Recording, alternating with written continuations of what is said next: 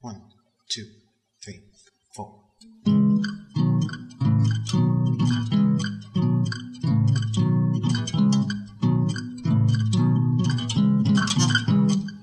And as the wax flows over your body, I hope you realize you look beautiful. And if it acts as a sort of odd eternal torture, I think it's worth it still.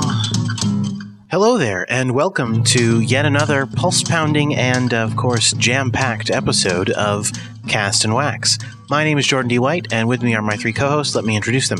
This is Mr. Frank Allen. Hello there, Jordan. It's uh, good to speak with you. Good to be on the podcast. Very interesting. And, of course, Mr. Rory St. John, historian. Historian uh, to the stars, in fact. Yes, I, I actually have. I'm not allowed to say what stars, but I, I actually have been doing historical uh, alternate extra historical studies for some celebrities. Really, uh, what's the purpose of that? I mean, is that like is it kind of like a like a fortune teller? Or, I mean, uh, do you like tell them what what will happen to them? No, no, no. I mean, of course, as a historian, I do know what's going to happen to them, but uh, it's more that I tell them what might have happened to them on other worlds. Okay, uh, and is that of some benefit to them? Of course, of course it is. Uh, it reassures them that the choices that they've made in their lives were the right ones.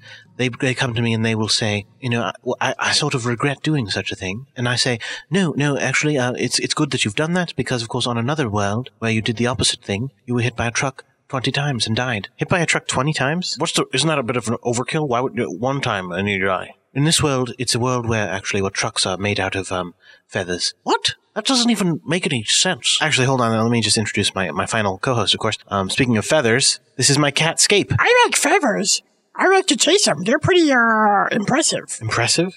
Well, I mean, they make like a whoosh whoosh sound, and I would like want to eat them. I chew on them. Good. That's good for you, I guess, and um, not so good for the feathers. We've got all sorts of crazy things on the show tonight. Did you know that? I did. Um, it's very amazing. I'm, I'm actually recording this, a- as you, as I've said, I record this a bit ahead of time. I'm recording this uh, the night before Comic Con starts, New York Comic Con, and I'm very excited to go there because, as you as you may or may not remember, I am an assistant editor at Marvel Comics. It's my first time at a big con like this, actually, as part of the company, so I'm really psyched. That sounds like a lot of fun, actually. May- you know, maybe I should come and like cover the con as as like a, a podcaster. Well, that I mean that's a possibility, but you don't have any like equipment. I've got my tape recorder. Well, okay, you've got a tape recorder, but it's I mean it's I mean well if you want to I mean I, I can't get you in for free. You'll have to pay. Is it expensive? Well, I mean it's it's a little. Oh, well, I'll try. I'll try to see if I can afford it then. Well, that could be fun. I mean you know it might be might be a good time. You know and you could ha- do some Frank Allen interviews. Exactly. That's what I was thinking. I would do Frank Allen interviews all over the convention, interviewing famous comic book people. I could tell you what comic books are like on alternate realities. I don't think that matters to anybody really. And of course, uh, my cat Scape likes comic books mostly as uh, as pillows. Basically, he likes to sit on them and walk on them and toss them on the floor. Or they get in the way. I mean, basically, comics are just like things that you put on tables, and it's like, I don't need this here. Get rid of it. I mean, they're actually they have purposes. You know, they have that you you read them. There's a story in them. Well, I don't. I sit on them, or I push them away. I don't need them. Well, that's what keeps you eating food is me making those comics. Good. I don't care. I don't. I mean, I want the food, but I don't care about the comic. You're a jerk. Anyway, moving on. Let's get on to our first uh, our first show. Our first show is going to be Like Mother, episode two. If you remember in the last episode, Pandora Darling came home to find her mother Hope had murdered a man and was uh, looking through his his body for a, a hidden chip. Uh, a boy who has a crush on her named Bobby Kurtzman showed up, and the mother uh, knocked him out, and that was about where we stopped. Is is her mother crazy, or is she right about the conspiracy she's talking about? I mean, who knows? But you'll find out soon, I'm sure. Here's episode two.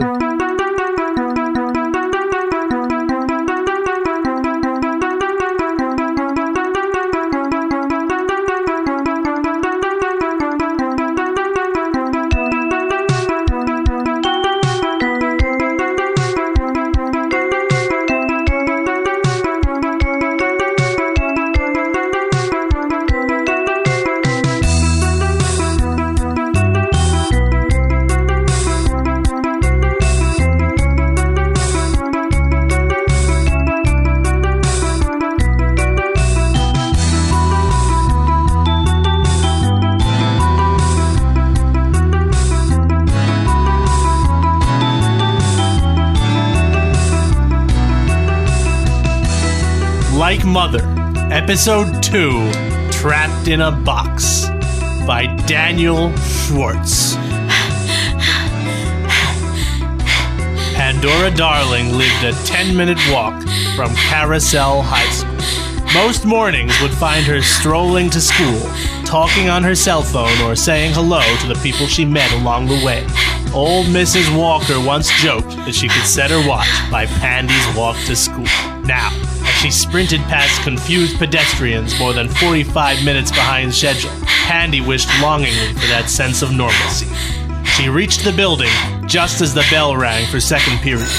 She weaved past the legions of students to slump down in the back row of Mrs. Henderson's geometry class. Oh my god, Candy, where were you? You missed first period. I know. What happened? You sound like hell. Earlier that morning, Pandy woke up to find herself in a metal walled space only slightly larger than a coffin.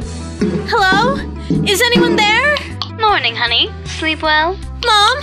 What the hell's going on? I made this chamber for you when you were seven. I would have liked to wait a while longer before the training started, but you coming home early kind of forced my hand. Oh my god, Mom, let me out of here! Can't, it's locked from the inside. You have to pick the lock right above your head. You'll find lock picks in the box to your right. That's a freebie, by the way. Next time you'll have to have your own on hand. What? I can't pick locks? Are you crazy? Don't shout so much, dear. You'll use up the air. Calm down. Count to five. Focus on how good it'll feel to get out of this box and have breakfast. I made blueberry pancakes, your favorite. Good luck, potato.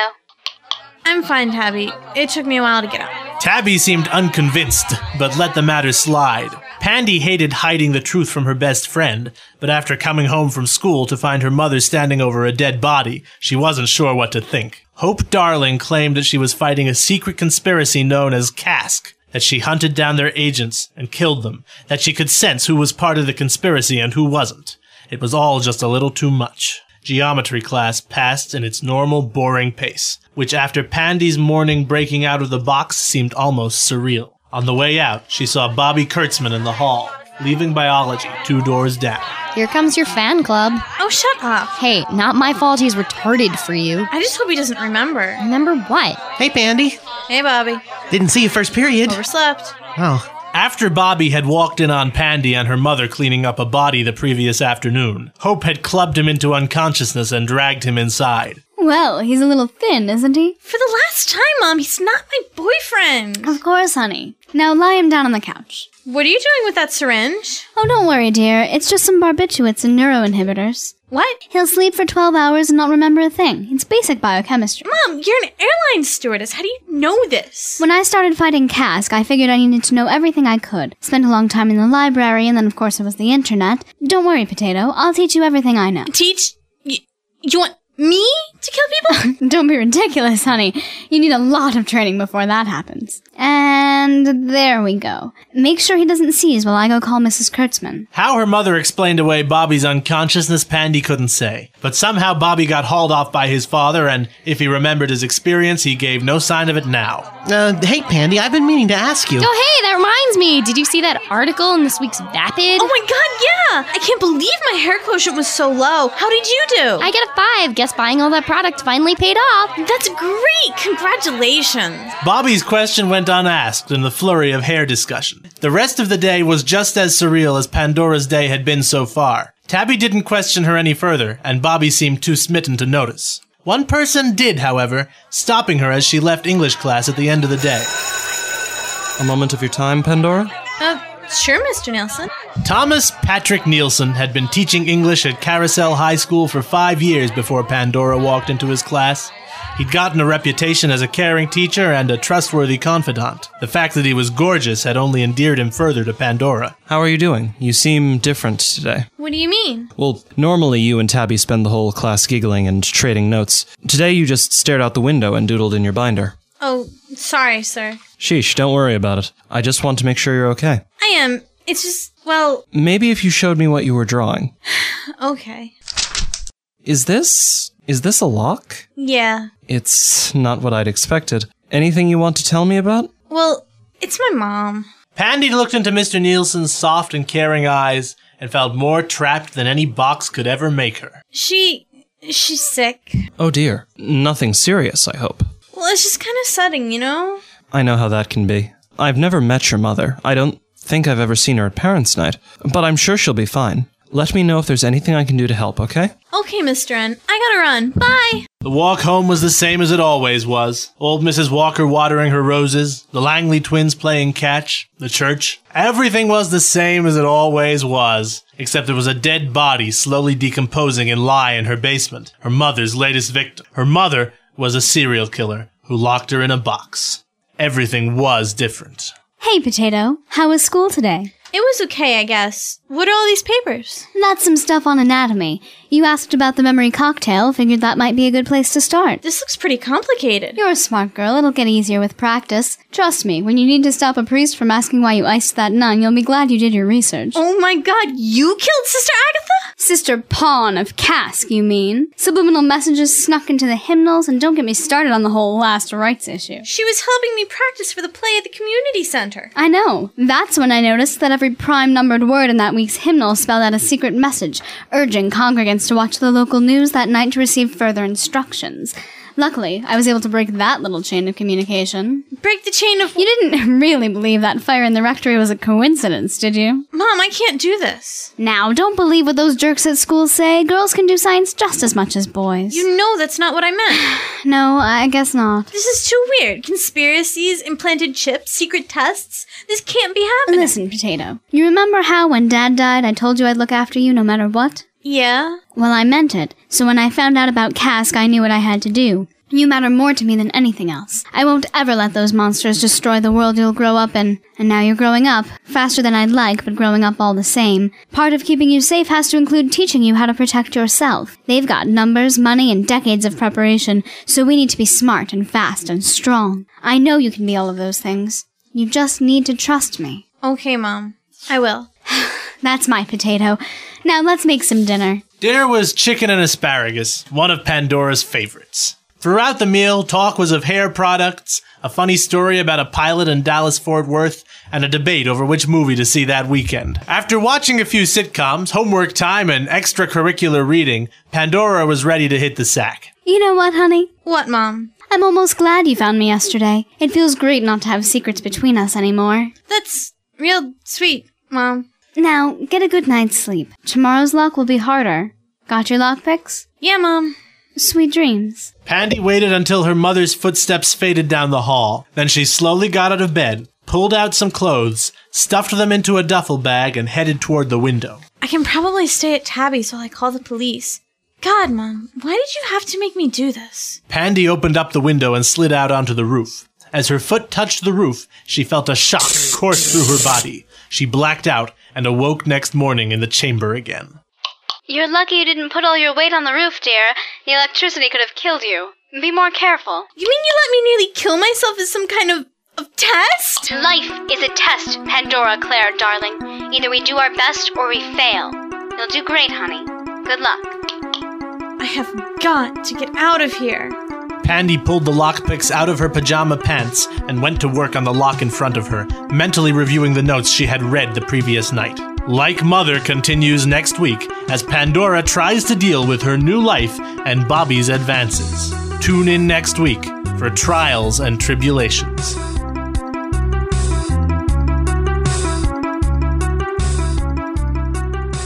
In that episode of Like Mother, the narrator was Charles Berman, Pandora Darling was Guinevere Eckert, Hope Darling was Lynn Nelson, Tabby was Ava Rosenblatt, Bobby Kurtzman was Jordan D. White, Mr. Nielsen was Daniel Schwartz, and the theme song was by Jordan D. White.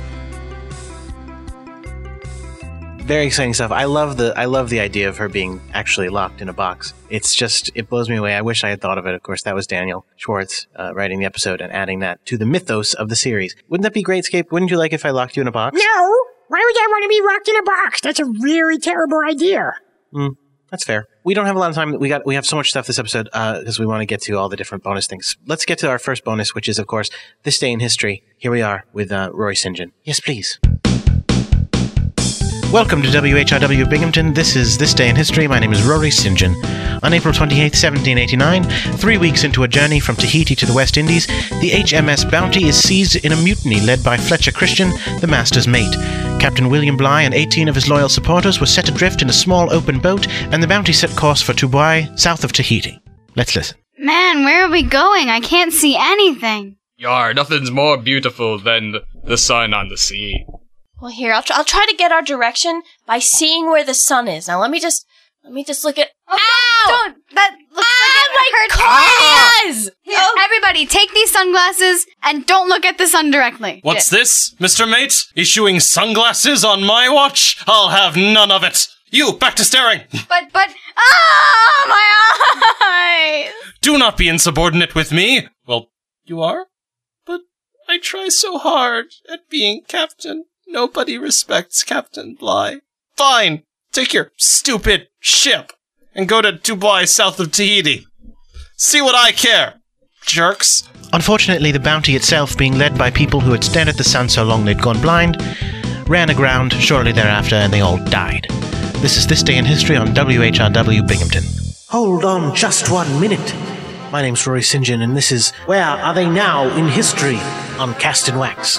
You've all just heard the story of how Captain Bligh and his 18 followers were set adrift, but here's what happened to them next. Yes, in fact, Captain Bligh and his followers drifted in their boat into a portal to a land made entirely of meat. Captain Bligh's followers, not having learned anything, did stare directly at the honey ham that was the sun in that world, and the honey from the honey ham dripped directly into their eyes and blinded them in that world as well. You see, it's still not good to look directly into the sky, even in a world made entirely of meat. Problem was that all the ground beef monsters saw that they were blind, came up and slathered themselves all over their bodies, and the very strange chicken breast monsters jumped into their mouths so they were unable to say anything like, Don't eat me, I'm actually a, a human being as well, which made the regular people of that world who weren't actually made of meat think they were just food, and they cooked them alive and ate them, all because they were blind from staring directly into the sun. You really shouldn't stare directly into the sun, be it a honey ham sun or a regular sun. That's the lesson I'm trying to get across here. This delicious lesson was, of course, brought to you by Where Are They Now in History on Cast and Wax. I'm Roy St. John. Okay, I will be honest with you. I'm beginning to think that this whole idea of an extra historical historian is really just a front for selling drugs, um, which which you also do, because this idea of a universe of meat, a world of meat, or wh- whatever it is, it, it's just uh, the kind of thing that someone who's high on drugs would come up with, and I can't really imagine how anybody else would come up with that off the top of their head. No, uh, it's it's quite simple. All you really have to do is just let the ideas come to you. Reach out into the universe with your brain. Uh, without you don't need a chemical reach. You can just reach with your brain naturally, and these ideas will come to you. And that mean, that's an indication that they're out there to begin with. That they're out there in the world before you even look for them. Really, that's great. That's absolutely great. Uh, you're insane, and if I uh, was in any way responsible for you, I would absolutely have you committed. You know, Frank, i it's not it's not up to you, thankfully. And of course, if it was, I would uh, I would prove that I was sane by proving all of my allegations to people. There's no way you could do that. Uh, speaking of which, I'm going to move on the show. Jordan uh, stepped out for a moment. I'm going to move on the show because we, we're going to get to a section now that I did, of course, and that's good. This is a tractor fiction episode called The Gunslinger. Again, it's a it's a live track, uh, so uh, the quality is not quite as as up to snuff as some of the other recorded and then edited stuff. But uh, hopefully you'll enjoy it anyway. It's very funny, uh, craziness, craziness, and uh, here we are, The Gunslinger.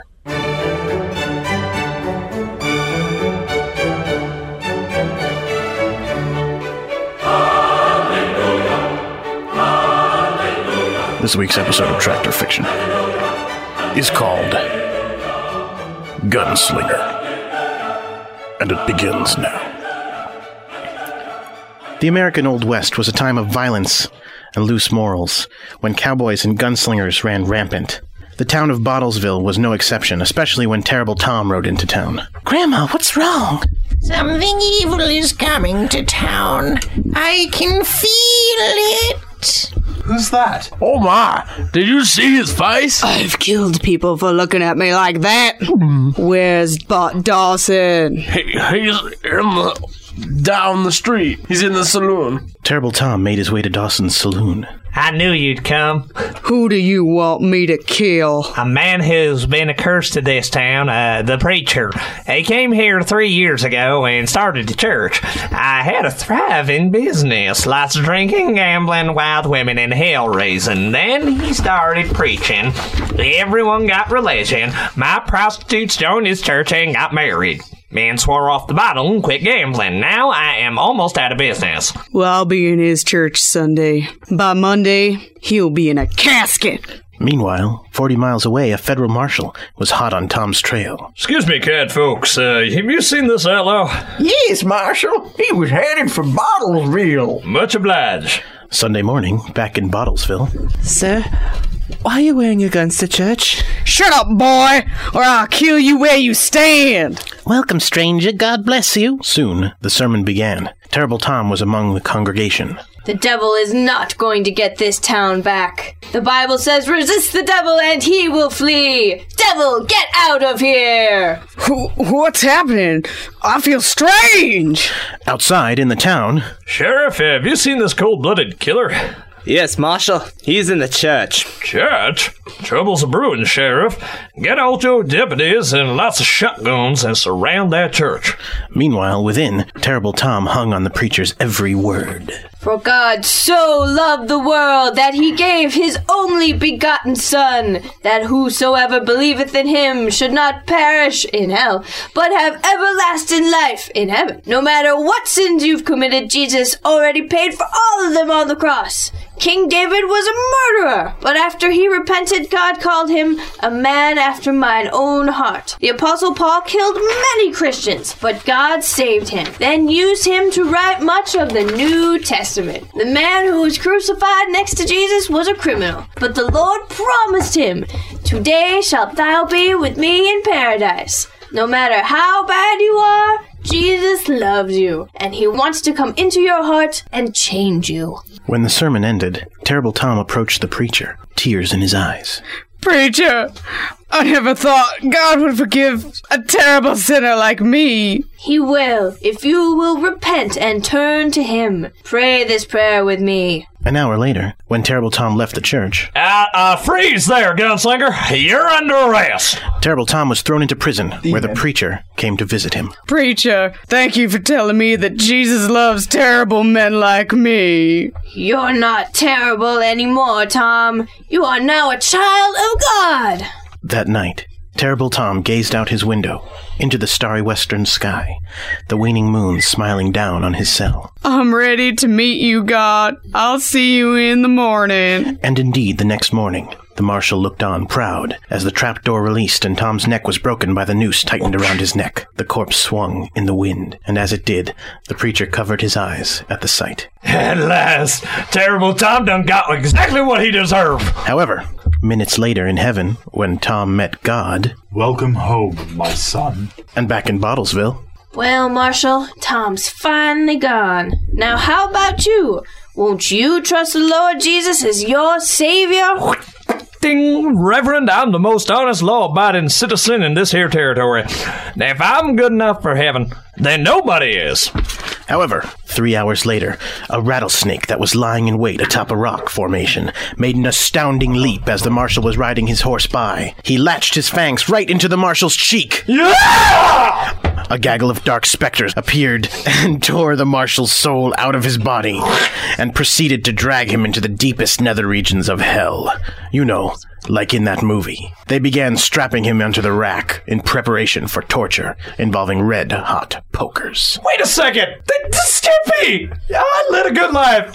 I help, help the law! But you never received Christ as your savior. And so, the marshal burned eternally. And as he did, Terrible Tom pranced about gaily in heaven, crying tears of thankfulness that the Lord forgave him. That's the end of Tractor Fiction. Uh, one thing we didn't necessarily mention is that after we finish acting out one of the works of Jack D. Jack we T. laugh for Chick, a long, long time. uh, we laugh for a long time, but we also hold a debate. And uh, with me are two people for this debate. All right, you, sir, what's your name? Uh, my name is Carl Winslas. Uh, I'm from Alabama. I'm sorry, can you say that name again? I am Carl Winslas, and I am, I'm, I'm from Tombstone. Carl Winslas. Okay. Carl Winslas, that's right. And you, sir, what's your name? Ding. I am Calamity John. Calamity John. Calamity John and I reckon Carl- I've seen your picture before. I'm going to flip this here coin. You do that, citizen. You flip that there coin. If heads comes up, then that means what was your name again? I, forgot. I'm Carl. God, blank, dark, concern it. If heads comes up, then Carl Yeah, says right, that yeah. this tract is true, and if tails comes up, then this person says that the tract is true. And I have a better coin, a much superior coin. Liar. There we go. Oh my goodness, it's heads. Carl, you think it's true, and you, sir, say it's false. Why don't we let the false All start right. first? False prophet.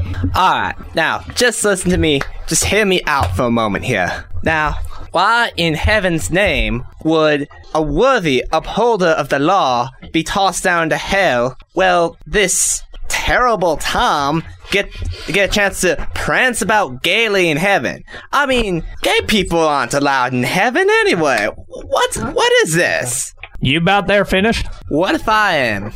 Well, if you is, then I'm going to speak. Now, is you or is you ain't none done? I, is I am indeed. Good. Now, here's what I think. Now, being that I am from Tennessee.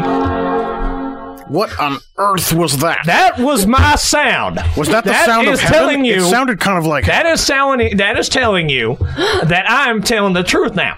Now this here thing written by Mr. Chick done be the best thing to ever come out of Jack Chick's mouth since uh, the trick, which I thought was a, a mighty mighty good pamphlet. Now, excuse me. Ding. Now here's what I think, boy. All right.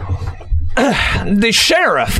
Yeah, he done do God's work on the planet by hanging people because, as we all know, Ren and Snippy had it right with Lord loves a hanging, that's why he gave us necks. But he did not accept the Lord Jesus Christ as his savior, therefore he go down to, to hell. Now, my whole family, we be safe. Why's that? Well, because we are from Tennessee. Oh, I see. And Mississippi. I see. Now, down in Mississippi, I don't know how you all do it there, Mr. Calamity Joe Bob Ginseng Rats. don't give me no sass now, boy. I ain't giving you no sassafras. Now, you shut your old trap, boy, and speak your mind, because I'm speaking the truth. I have here. half a mind. I have half a mind. Now, now hold on a minute. Hold on a minute. I have a couple of questions about this. All right. So now here's this is about the Old West. I was one. Does Billy the Kid go to heaven or hell? Which one does he go to? Well, now, now, now, there's a, there's a good question. Uh, what do you think, Calamity Juba Sheefoff? That is Calamity John, boy. Calamity John, boy? Son, just shut up and speak. Ding. Yeah. I got a mud wrestling match to go to. Two pigs is fighting. Them's good seats.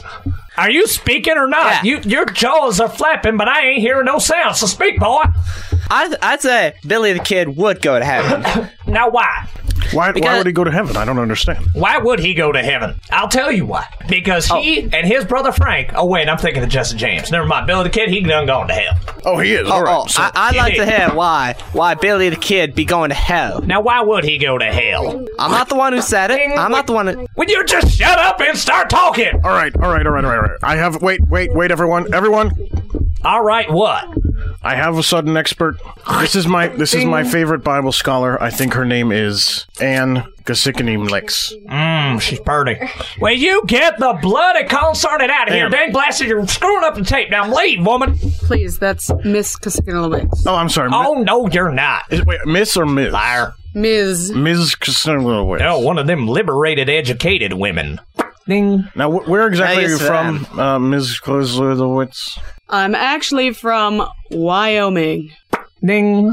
Okay, so tell can you tell us your opinion on what they've been saying on their arguments so far? Well, obviously, the Bible would support that if you take a literal translation of it, obviously, which I'm sure we all do, that, yes, in fact, Billy the Kid would not go to heaven because we have no factual evidence that he has taken Jesus as his savior. All right, y- y'all get out of here with this old uppity crap here. I, I would use other words, but you know it's before ten. You ain't really Southern, are you? Now uh, I'm, I'm here to debate Wait a minute. whether you are actually Southern or Yes, this is a this is a valid point. Can you in fact sing the song Dixie with the correct lyrics? I think you need to prove yourself, sir. not. Yeah, prove your southernness, boy. Ding. Because I'm from Georgia and I know exactly what I'm talking about. Go on, sing the song now. Mm-hmm. Uh, well, well, ah, ah, you can't now do you now, just now, now can just you hold sing on some here a minute, Alabama son. for me, Hold- boy? Hold, hold, All hold right. your horses here, a minute, All right, son. Ah. we're Bring it holding. on, come on, boy. Come on. The horses are held. There, are- there are a lot of variations on the lyrics of Dixie, and I would like to there see aren't, what no. you consider to be the correct lyrics. Well, we'll judge those after we hear. If we s- do it first, it Sing, defeats boy. The whole purpose. Start, start singing now. Of the- Sing like you was singing in church. Now, you d- now, don't you be telling me what to do. I want to see the lyrics. All right, let's do fill in the blank. All right. Oh, I wish I was in the land, of, blank. Charles Nelson Raleigh. Go No, ahead. no, not Dixie. No.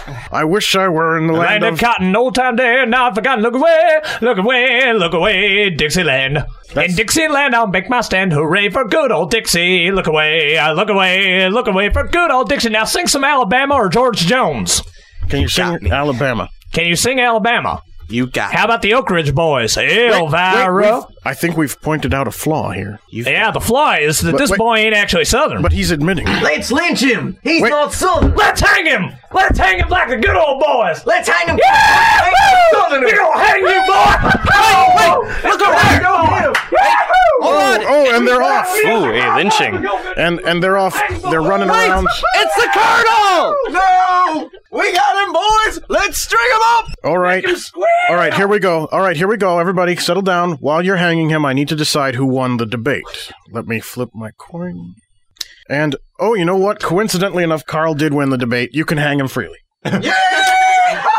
All right. for treason. Make him squeal like a pig. Oh, speaking of pigs, I gotta get to the pig wrestling.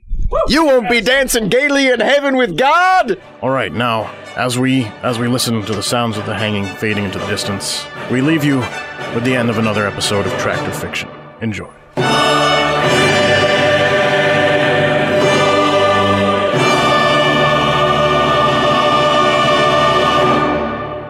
That episode of Tract or Fiction featured the voice talents of Frank Allen, Aaron Bass, Rich Bellin, Scott Finbow, Nicholas Roach, Sam Thomason, Angela Tyman, Devin White, and Jordan D. White. Thank you very much, Rory. And uh, we are we are cruising through this episode, and that's good because, like I said, uh, just like last time, we have a whole bunch of stuff, whole bunch, very exciting. Um, we're gonna move right on to the next show at this Oh, point. wait, uh, hold on. We have to do the, the Frank Allen interview now. Frank Allen interview. No, actually, I, we're gonna we're gonna hold that off until I think later in the show. Oh no, that doesn't actually. Uh, sorry, that doesn't make any sense because it's an interview. no, with- I, I know, I know. It's just, but w- like I said, we've got so much to do. We got so much to do. and I'm just gonna hold it until later in the show. later in the show, it'll be farther away from the track. It's an interview. I with- know, I know, I know. But I'm just saying, just just trust me. I, I mean, it just seems like this is the, the thing we- we're gonna do right now. I don't understand. No, I know, I know. Just just trust me. Just trust me. Just trust me. Uh, we're gonna move on to Decker and Hayes now. We're gonna move on to Decker and Hayes, which is Decker and Hayes episode three. And again, this is another one that's in the first season of Decker and Hayes, so it's all recorded live. Uh, Again, I've tried to clean it up since then, so hopefully it'll sound a little bit better than it did as it aired, or even if you download it from the site. So that's really exciting. It's going to be the third episode. It's called Crossroads. If you remember, Decker and Hayes were hired by a woman named Tess Nichols to find out what happened to her husband. He was dead, and she didn't know why he was murdered, and or even how he was murdered. He was found in a dumpster outside the Blue Diner. Oddly enough, the owner of the diner didn't seem to know about it, uh, even though the body had just been found the night before. Girls were sort of running out of leads after going to the Blue Diner when they decided to stop for a bite. Here we are, Decker and Hayes.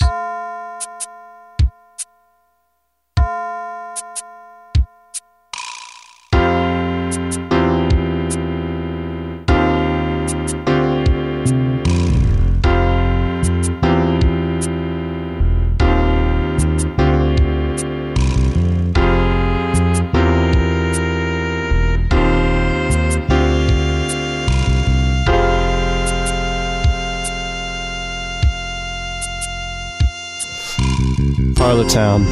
It was dirty, angry, dying. It had old prostitutes and young junkies, rich bookies and poor gamblers. The men drank until their dreams stopped keeping them up. The women pushed around the dust with old brooms, and the kids talked about leaving until they grew old and died. It was a city full of crime and empty of hope. It was this hole in the soul of the world that Stella Decker and Macy Hayes crawled out of, two restless spirits with more courage than sense, and more passion than love. Together in the loneliness, they started Decker and Hayes, a private investigation agency for the financially secure and spiritually desperate. Now the alluring Tess Nichols had hired them to investigate the death of her corrupt husband, whose fortune and life had been lost in curious circumstances. At her tearful behest, they set out for answers as a blizzard covers Parlortown like a gravedigger with something to prove. Inquiries had led them nowhere fast, and the time had come for some lunch. Look, we know where this goes.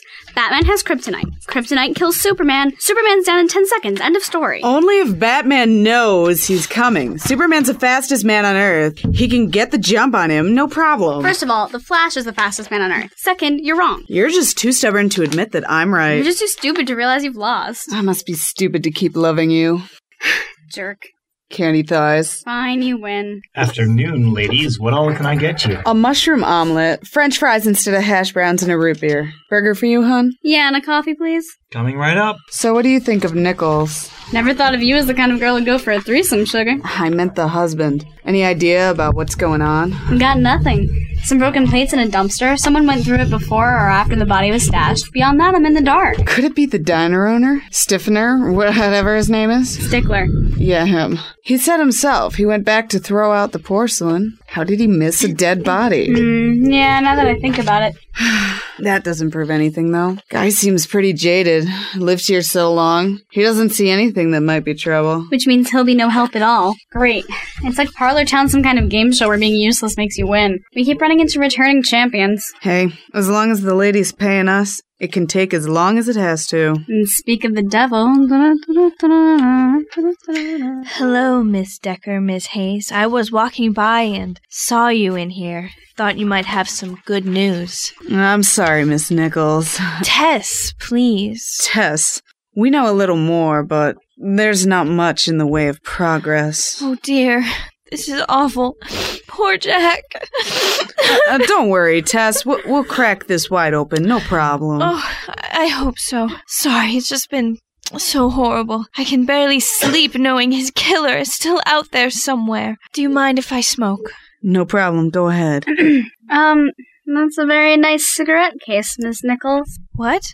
Oh, thank you. It was a wedding present from a family friend. With your initials, TWN? Yes, the W is my maiden name.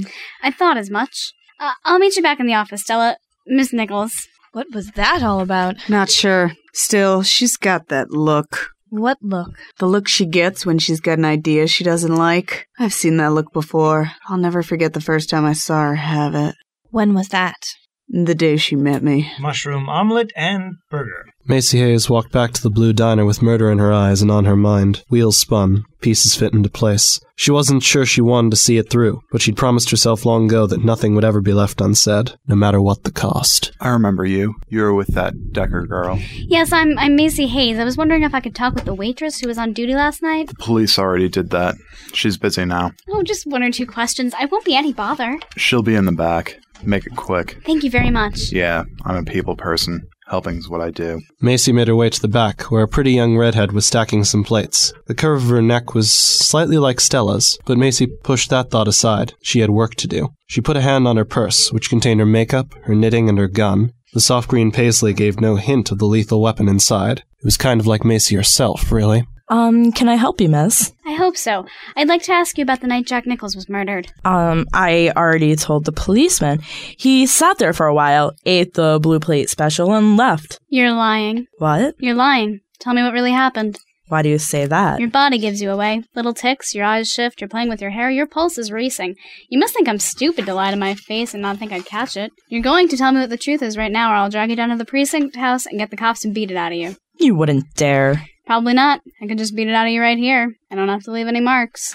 No, no, please. I'll talk. I knew you would. He wasn't alone, was he? For an hour or so he was. Then a man came in. Tall guy with long fingers and a trench coat. Sat at his table and they talked for a while. Older man, gray eyes, Couldn't tell you about the eyes. He was wearing tinted glasses. little round ones. That's the guy. He talks to Nichols for maybe two hours, ordered hot water, just sat there sipping at it while he talked. Nichols looked more and more scared. Then they both get up, pay, and leave. As he walks out, the tall guy gives me this look. God, I can feel it through the glasses. Just thinking about it freaks me out and says, I wasn't here. Dry, quiet voice, right?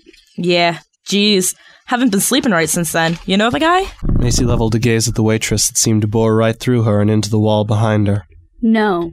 Macy made her way back to the front, smiling lightly at Stickler. Find what you need, Miss Hayes. Yeah, thanks a lot. Have a great day. As Macy made her way back to the office of Decker and Hayes, Stella had finished lunch with Tess and returned there herself. Tommy Potsdam, their secretary, was crouched in front of an open drawer, filing some paperwork away. Stella walked past him toward her office, but stopped as she noticed something different.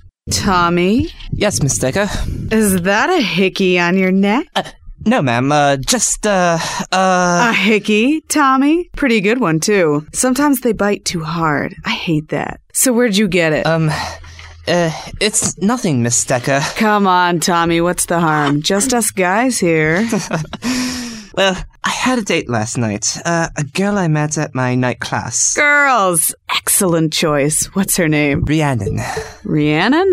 Her parents were going to go with Sarah, but they thought it was too common. Well, I've heard worse, I guess. What's she like? Kind of tall, about an inch shorter than me, and really pretty. Got some curve on her? Oh, yes. Like a Meng vase.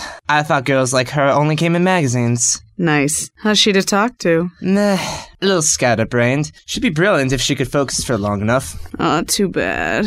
Well, can't have everything. Although I guess you came pretty close last night, huh? Well, she isn't much for conversation. Good job, Tommy boy. Oh, hey, baby. How's the goose chase going? Huh? Oh, yeah, fine. I need to make a call, though. Give me a few minutes. Um, okay, sure. Man, I wonder what's on her mind. She looked kind of worried. Yeah. Listen, Miss Decker, you won't talk to Miss Hayes about it, will you? My lips are sealed, Tommy. Now, tell me more about your lovely lady. Macy closed and locked the door to the office she shared with Stella behind her. She sat down, pulled out a cigarette, and lit up. It didn't take long to get her pacing back and forth across the floor. Her mind was filled with old memories and blue porcelain, corrupt businessmen in dumpsters, and secretive men in trench coats. When she reached the end of her first cigarette, she lit another. Two became three, became four as she picked up the phone and dialed from memory a number she'd thought she'd forgotten. Come on. Come on. Don't disappear when I need you, damn it. Maxwell and Cross, how may I help you? I'd like to speak to Anthony Cross, please. I'm sorry, ma'am. I'm afraid Dr. Cross is in a meeting right now. It's urgent. Could you tell him it's Macy Hayes, please? Please hold. Min and a half crawled past like a year as Macy stood in the office, cradling the phone receiver in one hand and crushing out her cigarette with the other. The clock on the wall seemed to slow and stop as she ground the butt into the ashtray on her desk. Finally, the music stopped, and a voice she'd prayed she'd never hear again came over the line, quiet and dry, like a snake with a secret to tell. Lolita, it's been too long. Not long enough. You haven't changed a bit, I see. Cut the crap, Paladin. I'm not in the mood. How have you been, dear? Do you still have that dog I bought you? I said cut the crap, Paladin. What do you know about Jack Nichols' murder? The silence was deafening. For a moment, Macy felt like time itself had stood still, until she felt a bead of sweat run down the side of her face. She realized her hand was shaking. When Cross spoke again, her heart almost stopped. well, well, well. Lolita, the prodigal daughter returns at last with the most awkward questions. You never did know when to keep your nose out of other people's business. The snow keeps falling on Parlor Town, and the questions get harder. Who is Dr. Anthony Cross? Is Macy more involved in the Nichols murder than anyone knew? What is the significance of Tess W. Nichols? Will Tommy and Rhiannon go steady? Tune in next week for the next episode of Decker and Hayes, The Girl Next Door.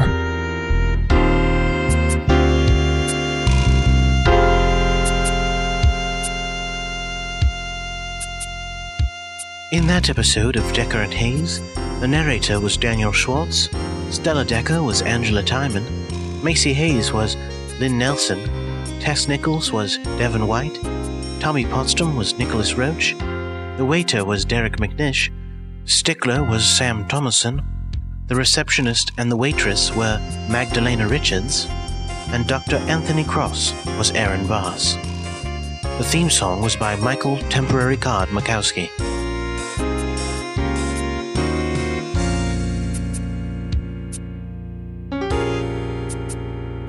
Excellent, excellent, excellent. Now it is time for another one of the uh, bonus things that we do have on our show, but, uh, you know, I know I said there was going to be a Frank Allen interview, but there actually isn't. What? No, th- again, this is two weeks in a row. You're going to bump my interview? No, no, I know Frank, I know, but this one is not actually, we're not replacing it with something that Rory did. We're replacing it with something else of yours. What? What? What else of mine do you have? Well, that's a funny story. Um, Rory, do you want to tell them? Oh, yes, actually. As the listeners know, of course, uh, th- we, we had a trip to Binghamton a few weeks ago, and um, while I was there, I, I renewed some, some friendships with uh, people in the local area that, that I knew. Uh, one of them, of course, being my contact in the police department, who was able to clue me in on historical events that were going on at the time in, in Binghamton that could be possible variations for alternate realities. Any rate, the point is, um, he hooked me up with a recording, uh, which I, you know, managed to bring to this podcast, and hopefully uh, we will all enjoy it. It is, of course, a recording of you, Mr. Frank Allen, uh, recording your show, Car Debate. You've got the recording of Car Debate? Why didn't you tell me? Again, I, I thought it would be a pleasant surprise. Uh, well, uh, yeah, uh, I mean, I'm, uh, I'm glad that, th- that it's, we have the recording, but I mean, do we, I, we don't have to put it on the show. It's not, I don't think it was ready exactly for, for airing. No, no, it's, I mean, I listened to it and I think it's fine. I don't see where the problem is. Well, I, I think, I don't know that I necessarily, I mean, it's nice of you guys to want to include my new works. And that, no, and that's exactly what it is. We just wanted to include the new, the new works of Frank Allen because people hear about Exactly them. correct. We want to share them with the world. Uh, well, again, that's nice of you, but I don't know if that's necessarily a good idea. Well, it's an, it's an idea that's happening. So here we go. This is the first episode of Car Debate. Enjoy.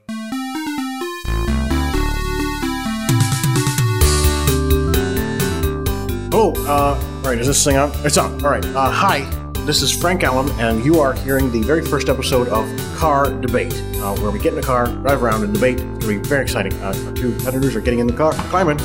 Oh, thank you. Ooh, spacious. Oh, Thank you. And they're Not uh, to my satisfaction. they're going to be here in the back seat, uh, but they're in the back seat. I'm going to be driving up here in the front, and let's get on the road. There we go. Uh, pull out. All right. All right. Uh, as I pull out, uh, let's talk about our topic. Now, uh, both of these guys are experts. Actually, let's introduce ourselves first.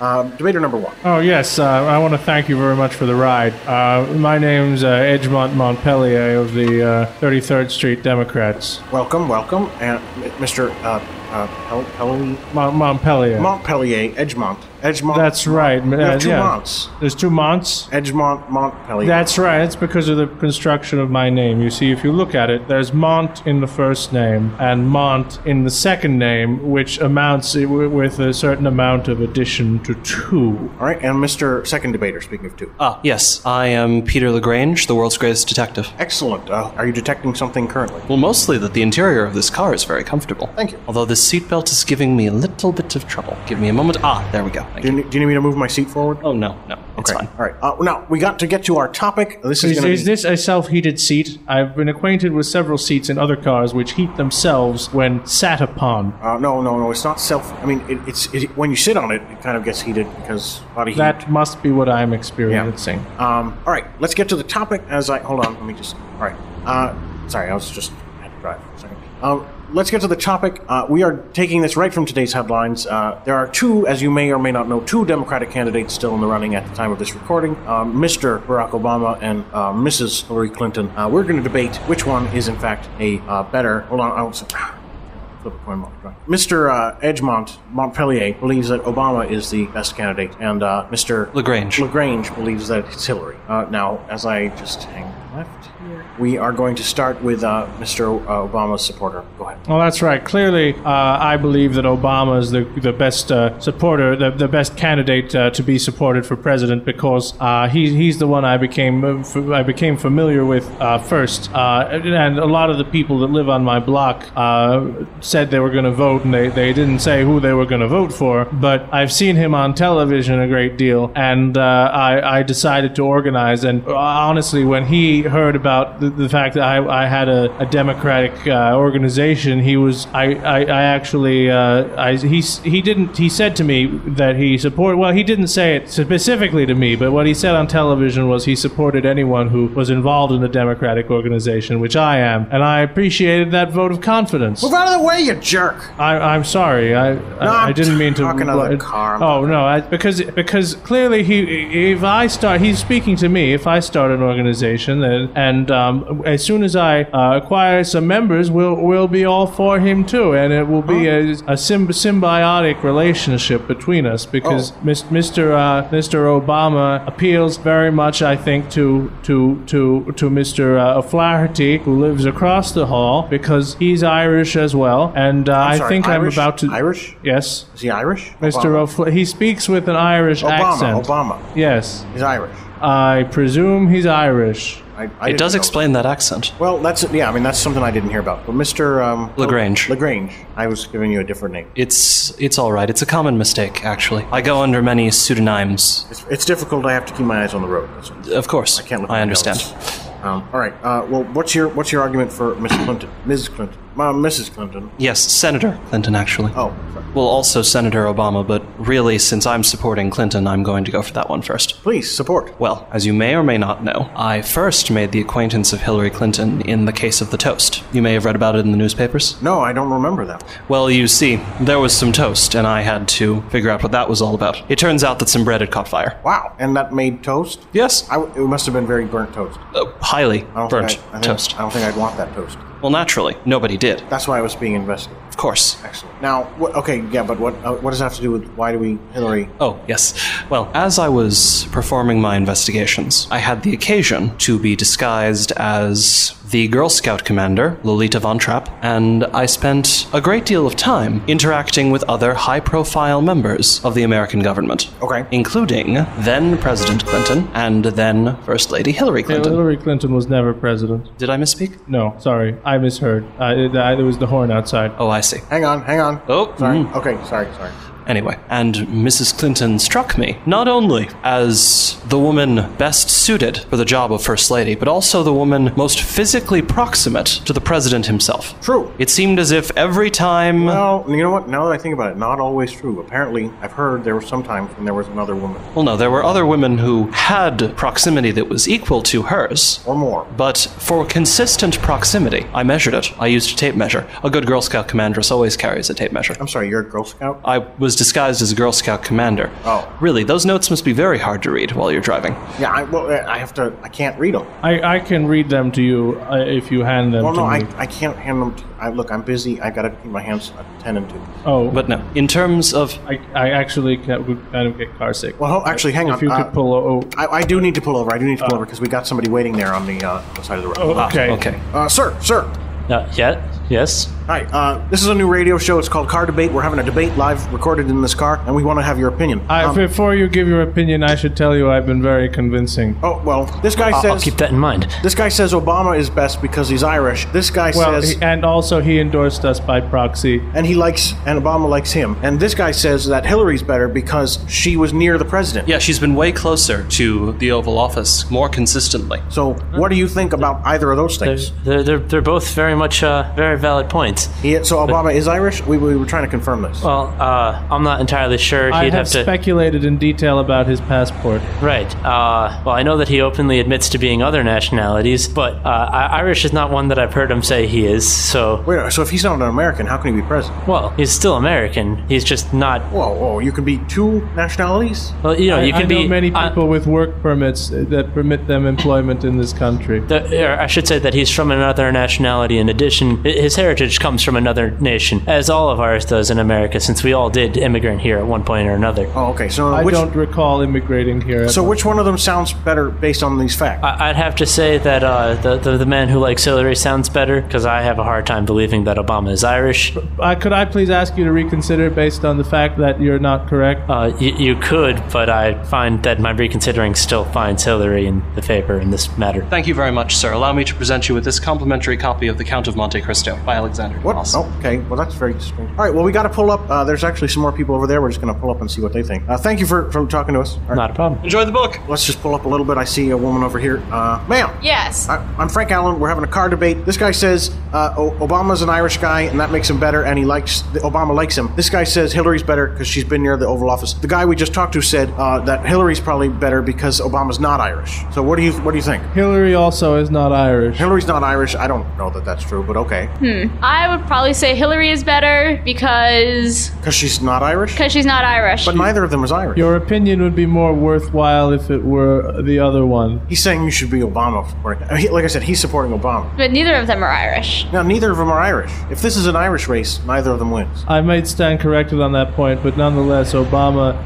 i- i- is is I'm, I'm very near to convincing somebody else on the block to vote for Obama, and then I could get my group off the ground. So he's forming a group to support Obama, and if he gets people to like him, maybe the group will be worthwhile. What do you say to that? Why should I like Obama? That's a good question. Where do you live? New York. 33rd Street? Yes. Oh, definitely you should like Obama, because on, 33rd Street. I'm, I'm sitting here. Oh, Hold on. Sorry. We, we, we're forming a, a democratic group opposed to uh, monarchism, fascism. Whoa, whoa. Hillary's a fascist monarch? Don't be ridiculous. In reality, Hillary is neither of those things. And since we live in reality, Mr. Montpelier, I think that you will have to confine yourself to, in fact, the facts of that matter. Now, Oh. madam, perhaps you would consider a matter of physical distance. In the last two decades, Hillary Clinton has been significantly closer to the White House than Barack Obama has, at sometimes sleeping there or eating her breakfast. One would have to assume, though, that if elected, Barack Obama would actually go to the White House and would be there. That's true. You know, one would have to assume that. All right, thank you. Thank you, man. We gotta have to drive on. Uh, this is car debates. We're driving. Uh, thank you. All right, let's just pull over this way. Uh, let's see. Uh, so, I mean, what, did she just sway anybody there? I mean, she just said if,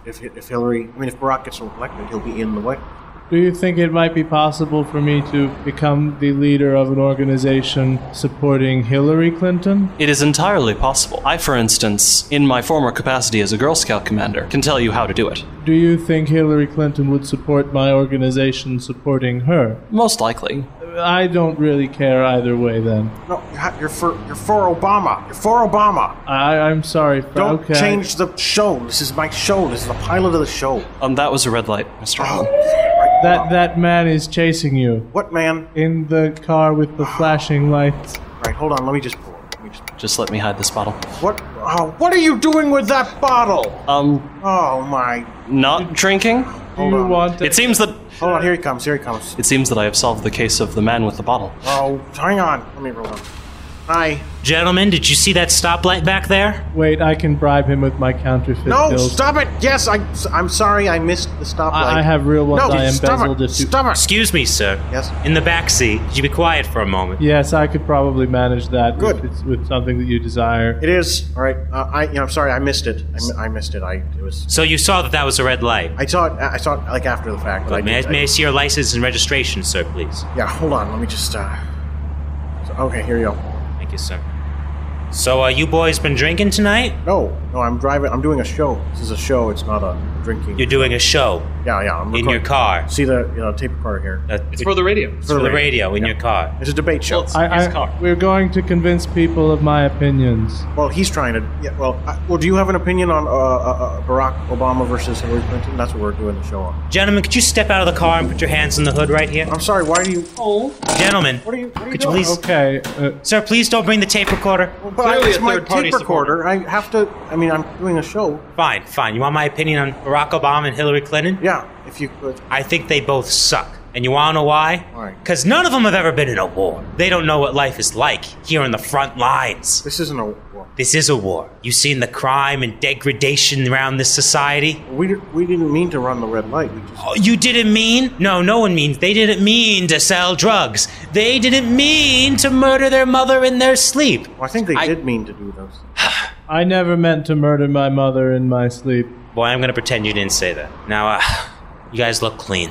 I'm gonna let you go with a warning. Oh, and uh, that tape recorder. I think I'm gonna have to take that. What's my show? What do you? Why would you have to take my? Sir.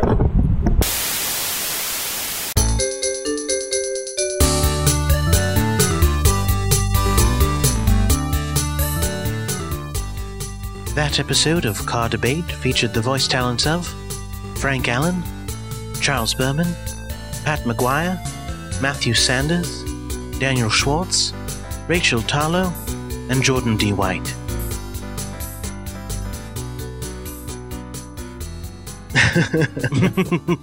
yes. uh, Well, um, thank you for retrieving that, uh, Rory. I, I do want to ha- I do want to have that for my archives. Uh, again, I I don't think as a, a pilot that it was truly successful, so I don't necessarily I don't think I would have chosen to share it at this time. No, no, Frank, you know, you're being too hard on yourself. It was very funny and it was good. It was good. I don't think it was embarrassing at all. Well, I didn't think I didn't think of it as embarrassing. I just said it wasn't ready. Well, good. I'm no, I'm saying it's not embarrassing. You know, it shouldn't be embarrassed. I wasn't. Now, I mean, now I'm wondering why would you even say that? I'm, you know, it's I I don't even think that there's a reason. So I'm going to move on to the next show. then. Uh, this is Epic Echoes. This is the Of Backwards series. So, of course, every episode takes place before the previous one we've heard. This is one of my favorite episodes of the first season. It might be my favorite episode of the first season. It was just such a blast to do. It's uh, its name is a slight play on words, if you understand what I mean. Well, it, really, it's more of an illusion, a, a, a joking allusion to another story. It's called Call Off Cthulhu, and it was written by me, which is why I love it so much. Because I love me. Don't don't you love me? Well, I, I love you right because you're my dad, if that's what you mean, but I don't think you're the best guy ever. Oh, eh, thank you. Uh, here we go with Epic Echoes. Enjoy.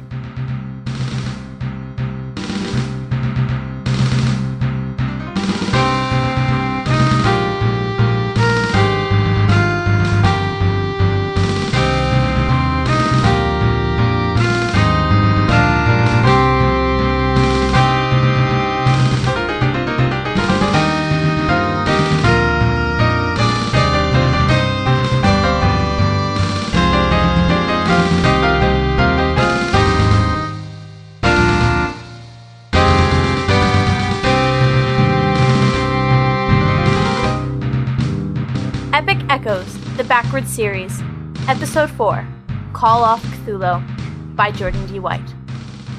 Dralis's face filled the screen of all the monitors around the astronomical monitoring station. Her lips were curled into a sly grin, her brow drawn in disdain. She licked her lips as she let her words sink in. That gives you approximately six hours to get your affairs in order and prepare to hand over complete leadership of the world's governments to me, officially. Otherwise, this planet and everyone on it will be destroyed. I know my brother Dex is dead, Thornfield. It's no matter to me. He served his purpose. The field is up and running. I'll find another lover sooner than you can say, We cede the planet to you, O most beloved mistress. Six hours, planet Earth. Enjoy them. The screens went blank. No! That can't be all! There's got to be a way to stop the field. Max rushed over to Dex's dead body, the wounds in his chest still smoking from the twin blasts that took out his two hearts. Max began to search him. What are you looking for? Anything. Anything we can use to shut down this field. No, Max, Dex was telling the truth. They were only using this station for calculations. None of the actual field generators are on planet. They're off world with Dralis Nova Carrier. There has to be something. Notes, keycards, information, something. He destroyed it all. We saw him do it. But there has to be. What? Why would she. What is it? Dralis's locket. Why would Dex have it? She never took it off when we were young. Remember, Mal? How does that help us? It doesn't. I was just surprised. Uh, forget it. Leave it to burn with the body. Oh, it will burn. It will burn in the same fires of destruction as will you all. You may have thwarted me before, but now you feel the pangs of utter destruction at the all powerful hands of The Cthulhu. flashback spun on their heels and turned to face the great old one. He stood in the doorway they had entered through, his many tentacles writhing and swishing about in anticipation. His booming voice still resonated in the fear centers of their brain, even though he now stood an unimposing two feet tall. His wings were still slightly torn from the explosion back on Pluto. Did you say the pangs of utter destruction? Because I always thought utter destruction might be a little more painful than that. That are not painful at all. I mean, if you've been utterly destroyed, how could you feel anything? It depends on which view of the soul one takes. It is possible that nothingness could greet you upon your destruction, or that a part of you will remain with. Silence, worthless piddlings! You may have reduced the stature of the mighty Cthulhu in our last encounter, but all that is done is assure that your destruction will be slower and more painful than you could. Look, this this really isn't a good time for this. You might not have noticed, but there is a real threat to the planet right now that we need to deal with. So if you don't mind, If Cthulhu does not mind, the great and mighty Cthulhu wastes not time on the concerns of you puny wretches. You are so far beneath me as to be below any conscious concern of mine whatsoever. If we're so far below your concern, why did you take the time to track us down to get revenge on us? Cthulhu need not answer your questions, human. My ways are my own, alien to minds as simple as yours, rooted if they are in right and wrong, slaves to. Okay, this is getting old. Keen kicked out her foot and swiped the old one's legs out from underneath him. As he fell, her arm shot out in his direction and grabbed a fistful of tentacle. She swung Cthulhu around by his facial appendages a few times before releasing him, sending him flying into the astral imaging display controls. The green god creature's eyes closed as he slumped to the floor. Can we go now? We should get a Jimmy. Jimmy? Does he need us? No, that's a good idea, Keen. With Dralis giving this ultimatum, we really should stand by our friend, the president. Let's head back to the trolley. Max. Max, I'm sorry. What? What for? I let you down with Dex. I was scared. I he was going to kill me and I I was just so scared. Don't worry, Crisp. It comes with being free. Besides, free people are free to make mistakes too. You've proven yourself plenty since you've joined us. But this was the whole reason I joined up with you in the first place to stop the creation of Dralis Field, to free the Earth from her reign. We're going to stop her, Crisp. This is just a temporary setback. Oh. Oh. Okay, I I just thought well, I just thought since we had no leads and really no ideas how to stop her that we were sort of out of luck. Well, yes, there's that. Uh, why don't you run ahead? Help unload the banana crates. We're gonna want to move a little faster, I think. Sure thing. Max watched as Crisp ran up to the trolley and joined in with the rest of the flash pack, each passing large boxes of fruit off the trolley and piling them up on the docking platform on the edge of the astronomical monitoring station. Keen accidentally threw one of the crates a little too far, and it plummeted off the edge of the floating station through the thousands of feet to the Himalayas below. Oops. Suddenly, reality seemed to slow around Max until, for a fraction of a second, it stood completely still. Then it promptly reversed. The crate flew up over the side of the station's rim and into Keen's hands before she placed it back in the trolley. As everything Max had just seen began crawling slowly backwards, he felt a hand on his shoulder. You need to come see me. Alyssa? Outside time. It's the only way. How can we do that? I'm sure you'll think of something. You do have a time turner with you, do you not? Slaughter? Yeah, but she doesn't know how to time. You may want to take care of your personal business first, just in case. Alyssa gestured to Max's front pocket, where he could feel the brooch sitting heavily. How did you. But Alyssa was gone, replaced with Crisp. Oh. Oh. Okay, I. I just thought. Well, I just thought since we had no leads and really no ideas how to stop her that we were sort of out of luck. Who said we didn't have a lead? Come on, we've got a course to set. Let's go unload those banana crates. Keen, be careful. Yes, boss. The flashpack unloaded the crates quickly without mishap. Here, Crispy, have a bite of your first banana. Oh, all right. Am I just supposed to? Oh, look. Uh, no, you're not supposed to eat the whole thing at once. You, well, you were supposed to take bites. But forget it now, it's wasted. Chuck it. All right, gang. We've got places to go and worlds to save. First, we need to head off to. You're not going anywhere, Flashpack, except to the eternal burning acids of my gullet when I devour you whole. Oh, for Pete's sake. Your precious Peter cannot save you now. The time has come for you to feel the unfeeling wrath of the great old one, Cthulhu. Cthulhu stood astride the trolley's control panel dashboard, his head a little bruised, but his inhuman eyes agleam once more with hatred. Can one be a great old one when one is the size of a toddler? Is that Zen? Wait, guys, look. This is serious. Ah, at last! Someone recognizes the threat of the great Cthulhu! Yes, I am a mighty, imposing figure! Oh my god, how did. Okay, okay, Cthulhu, we'll do whatever you like. Ha ha! Yes, at last! The mighty Cthulhu will have Max Thornfield and his pathetic flashback bowing before him! Get down on your knees, whelps! Do it. The flashpack got down on their knees and bowed their heads, supplicating themselves before the mighty creatureling. Yes, that's right! Recognize me as the superior being I am! I shall take this flying station as my throne vehicle, and you all shall remain as my servants, fulfilling my every whim while I overtake the entire planet, as I rightfully should. Sound off, slaves! Does that sound like a good idea to you? Yes, most gracious one. We all bow before your magnificence. Even if it is slightly diminished. You certainly are impressive. Yes, as they said. Yes, yes, I am. And yet I don't trust your conversion just yet. Likely you will try to escape my clutches the moment my back is turned. Thornfield, take out this vehicle's selenite crystal. The crystal?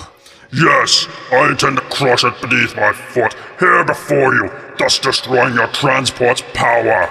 But nothing can break selenite. See there? You doubt your master. Give me the crystal. I shall show you Cthulhu's true power. Max reached down below the control panel near the garbage can.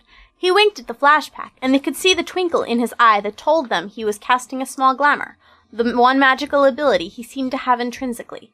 His hand came up holding the selenite crystal, which he delicately placed on top of the controls, about a foot to Cthulhu's left. Now, you misbegotten charlatans, you will witness my might in all its glory. You thought Cthulhu was a being you could mess around with, but witness now his awe inspiring strength, creating destruction on a level you have never dreamed of achieving. The beastling positioned himself beside the crystal and raised his foot above it, preparing to destroy it with a mighty downstroke. As he brought the foot down, however, Max released his glamour, and the crystal was revealed for the banana peel it truly was. As Cthulhu's foot came down upon it, it slid off the panel, pulling the green critter off balance. As his arm swung wildly, attempting to grab onto anything he could, he slipped off the front of the trolley and into the air, filling the void between the station and the Himalayas it hovered above.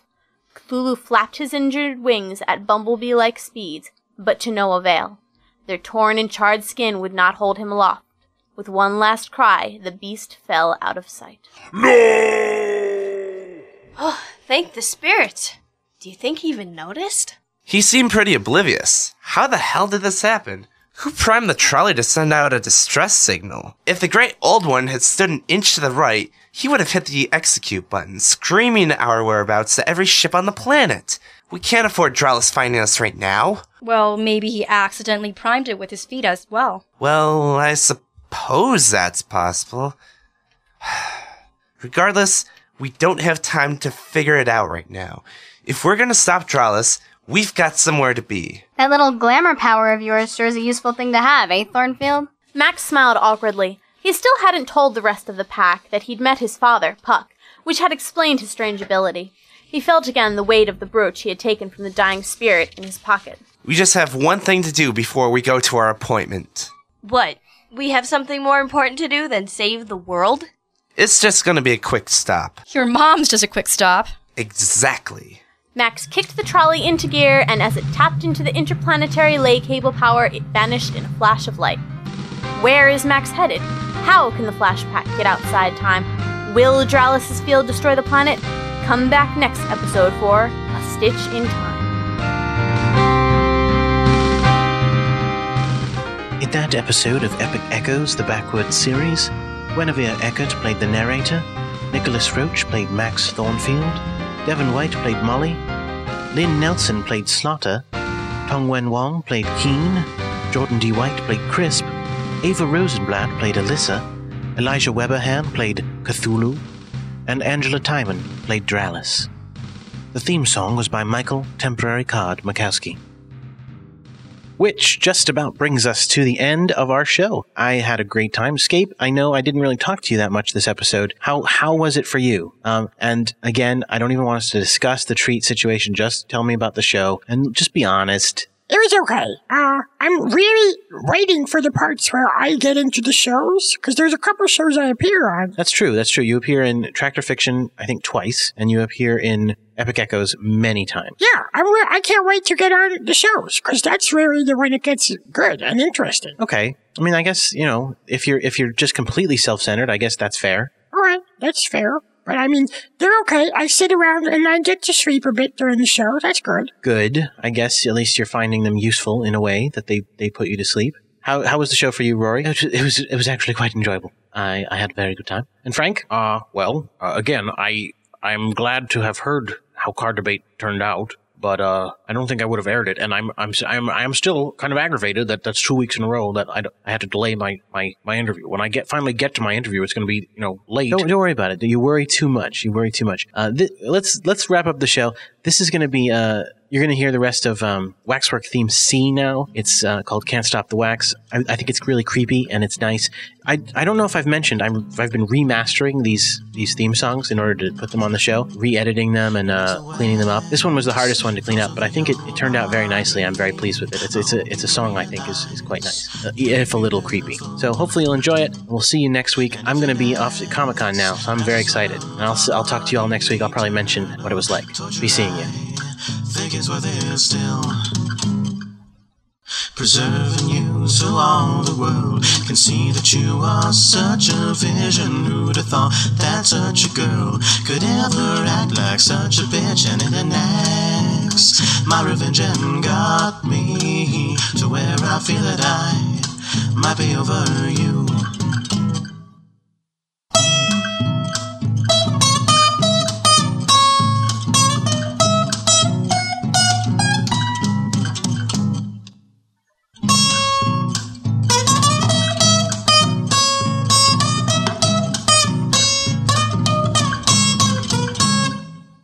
preserving you for all to see. The beauty that in you resides, so long as the wax don't set free. The black and mud that lurks inside can't stop the wax.